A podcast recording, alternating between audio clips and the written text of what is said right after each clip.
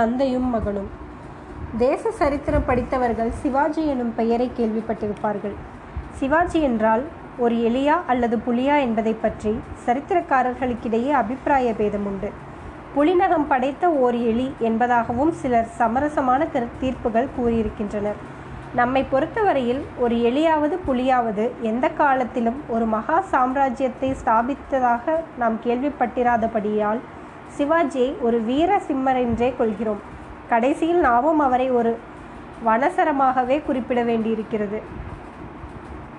அந்த மகாராஷ்டிரா சிம்மம் பூனாவில் கர்ஜனை புரிய தொடங்கியிருந்த காலத்தில் அதாவது சுமார் இருநூற்றி ஐம்பது வருஷங்களுக்கு முன்னால் செந்தமிழ் நாட்டை சேர்ந்த தொண்டை மண்டலத்தில் திருவண்ணாமலைக்கு சமீபமான ஒரு கிராமத்தில் கேசவன் என்ற பெயருடைய ஒரு குடியானவன் வாழ்ந்து வந்தான்.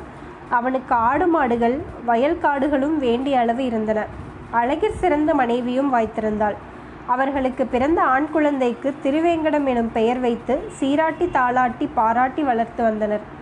ஒரு மான் மனிதனுக்கு ஏற்படக்கூடிய துரதிருஷ்டங்களில் மனைவி அழகியாய் வாய்ப்பதைப் போல் வேறொன்றுமில்லை என்று யாரோ அனுபவ ஞானி ஒருவர் கூறியிருக்கிறார். கேசவன் விஷயத்தில் அது உண்மையாயிற்று.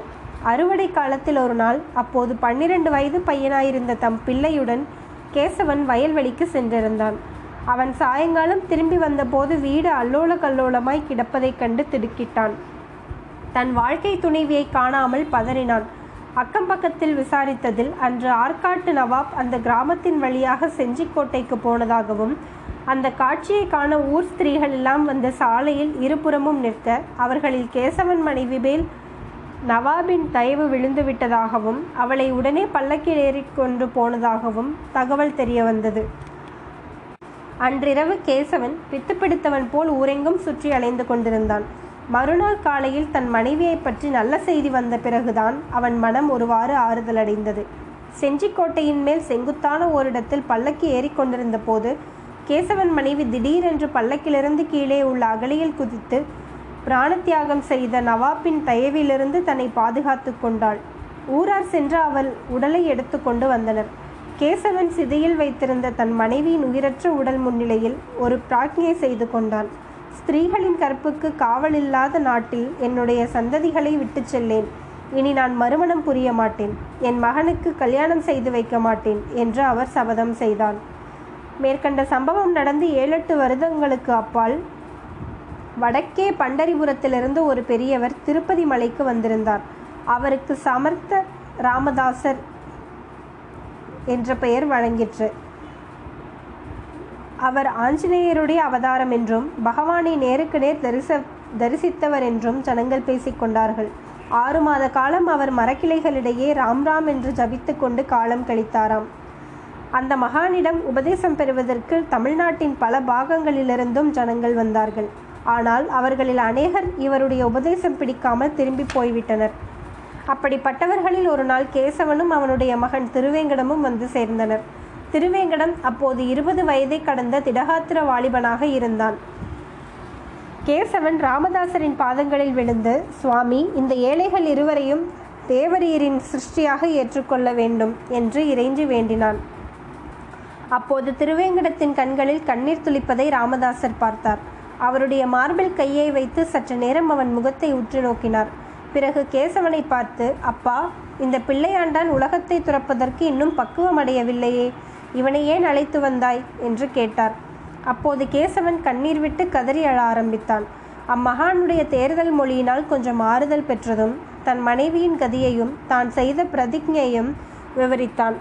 பிறகு சுவாமி இந்த விரதத்தை இந்த பையன் கொடு கெடுத்து விடுவான் போல் இருக்கிறது எங்கள் ஊருக்கு அடுத்த ஊரில் ரங்கம் என்ற ஒரு பெண் இருக்கிறாள்.